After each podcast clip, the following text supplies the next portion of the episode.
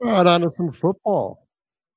Day following a big Super Bowl, Super Bowl number 58, 115 million people tuned in to watch some of the usual suspects battle it out. And we're lucky enough to have Anthony Bellino, co-host of JR's Sports Wrap, heard every day from 6 to 7. Anthony, what's happening, buddy? Chris, how are you, my friend? Thanks for having me. Absolutely. It's fun to talk about something a little bit more lighthearted than uh, school shootings and the Gaza Strip and Biden's memory slipping. Good grief. I wish the Lions were playing. We can get into that a touch. But after the brokenheartedness, it was a pretty good football game, wasn't it?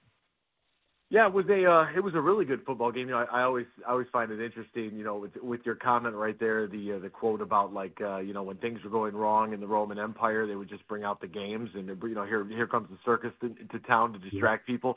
And wow, did the NFL do a really good job of that last night? I thought that CBS's uh, overall production, from their intro, some of their storytelling, with some of their uh, you know pre pre packaged stuff, I, I thought that that was sensational. Then we getting getting into kickoff, you know, a lot of people were disappointed with uh, maybe a lackluster first half, but I mean that's football, and football is supposed to be about playing defense. Football is about field position. It's not just about highlights and fantasy stats. And I thought that this game had a really good mix of both. As you know, the first half was kind of like two heavyweight fighters trying to gauge their distance, throwing a lot of jabs in the early rounds uh, before the big swings came in in the second half, and then to have overtime with their new overtime uh, that they were rolling out here for the playoffs in the Super Bowl. I thought it was just a it was a it was a win across the board. Didn't enjoy the overall broadcast that much, but you know that's that's another story for another day.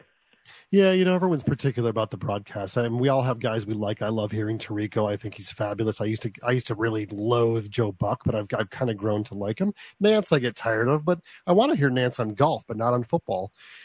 Everyone's got their opinion. That a couple of fumbles in the first half that we saw, especially after really, really good offensive movement of the ball was the only real reason that that was such a low scoring thing. The ball was being moved in that first half. It just didn't amount to anything on the scoreboard. Yeah, I mean, back to back, uh, you know, San Francisco fumbles the football in their f- first possession, and they're they're driving down the field, right? I mean, they're feeling really good. First and ten at the Kansas City 29 before Christian McCaffrey of all people coughs it up, and then their defense comes right out and gets a three and out uh, against Kansas City. Later on in the game, when it's three to nothing, here's uh, Isaiah Pacheco with an opportunity uh, to make a play first and goal to San Francisco nine, and he put it on the turf. And I thought that that was a very interesting kind of storyline. How you know maybe that first fumble was going to change the complexion of the game. Both defenses did a good job uh, forcing immediate punts uh, on the on the ensuing possessions. And you know, with the turnover battle, you think you know, you, you typically if you win the ground game and you win the turnover battle, you should be able to win the game. And you know, you look at the Chiefs with their fumble, but that was it. Brock Purdy was pretty clean, 255 yards, a touchdown, no interceptions, only 110 yards as a team on the ground. Patrick Mahomes taking over late in that game with some of the carries that he had to. He just tucked the ball and said, "I'm going to do this yeah. myself. I'll carry it my my own self." With 66 yards on the ground, so they lost the turnover margin, but won the ground game, won that rushing battle because you still have to be able to uh, to run the football and run run it effectively. I thought it was very interesting in the first half. Travis Kelce with one target, one catch, and one yard receiving until he broke out in the second half with uh, with you know eight receptions and 92 yards. So a lot of you know they had their little kerfluffle there on the sideline between Travis Kelce and head coach Andy Reid on the play in which Pacheco had fumbled. Like I thought that there was there there were so many directions that game could have gone. You know, leading into today's you know nonstop 24/7 sports media realm. That I was uh, yeah I was very surprised by the outcome. Anthony, looking at the Chiefs as kind of a, a model now of uh, a bit of a dynasty we're, we're seeing emerge, right? I mean, this is clearly uh, uh, not a rinse and repeat because they've changed their identity a little bit now in the last few seasons, becoming far more defensive. What's the recipe that stands out to you that Andy Reid has done such a good job with? Because clearly this team's not done. They're not on their way out. They're still in their prime. A lot of their contracts are relatively in, in the prime sense. They're not losing a ton of people. And look, Patrick Mahomes is a stud. The guy can just take over a ball game, much like Tom Brady used to do. Yeah, I think that at the end of the day, like what the what the Kansas City Chiefs can do uh, is they have a go-to guy in the pass game in Travis Kelce.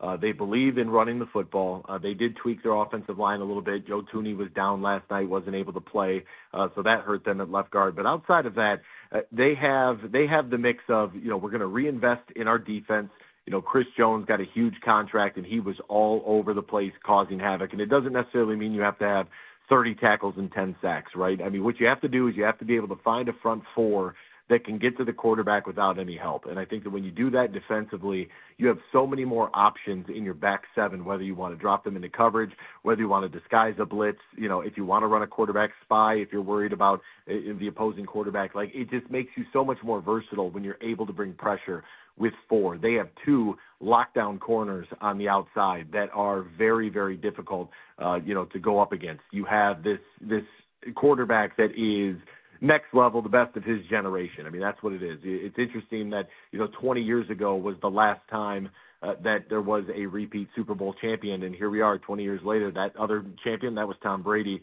and here we go with Patrick Mahomes, and, and kind of you know passing the torch on to him, if you will. Absolutely. I mean, you have four Super Bowl berths in five years. You win three out of the five, and you go back to back. This is definitely dynasty uh, material. But Kansas City has all the goods, and what I what I think is really interesting. If you're a Lions fan, you're watching that game.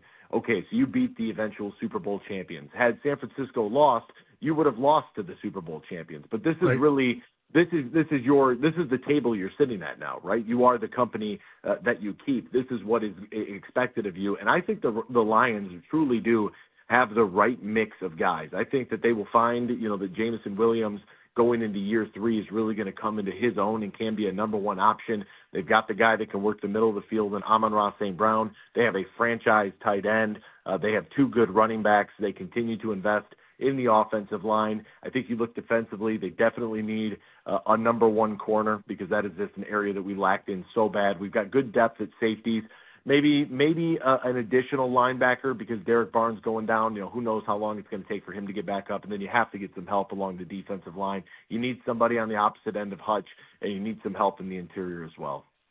Sure.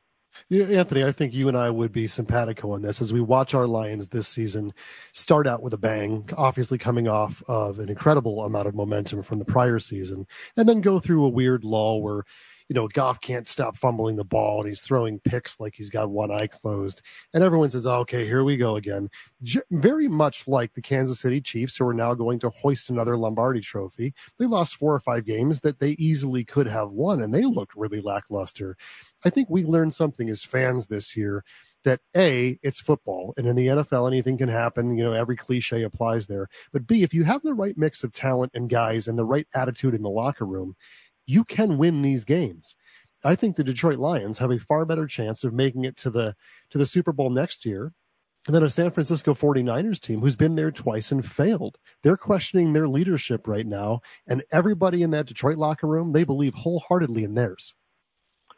Yeah, that's a uh that you know I thought was very interesting. So after the game, uh, the Kansas City Chiefs players were asked about the new overtime, and they talked about how for the last two weeks they had a game plan. If the thing goes into overtime and San Francisco gets the ball first, we are going to go down, score, and go for two, right? And they talked about rehearsing it for two weeks. Everybody was on the same page. That's what they were going to try to do.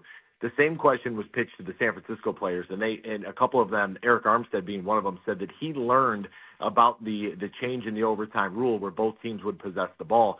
He learned about that on the video board as it was happening in real time when they put the explanation up there uh, at Allegiant Stadium. I think that that is that that's just preposterous. But that goes to show you the, the preparedness, right? And I think that one thing that Dan Campbell's group has really done a good job of is they've got the the ultimate buy-in from their players. Players are here the guys that are here believe in being here. They believe in what they are doing. They believe in each other. They play for one another. We don't have any real off the field issues. We don't have any crazy egos. We've got a lot of guys that are going to put their hard hat on. Uh, that are going to go to work. I think that's really relatable uh, for this for this Lions team, and I think it puts us in great position to be successful. I'm with you. Thanks for joining the program, man. As always, we have a lot to be excited about here in Detroit. We can celebrate uh, a little bit for the Kansas City Chiefs knocking off the guys who knocked us out, but hopefully we'll be back there soon, and we'll be back to you in just a few minutes after the break. Thank you very much, Chris.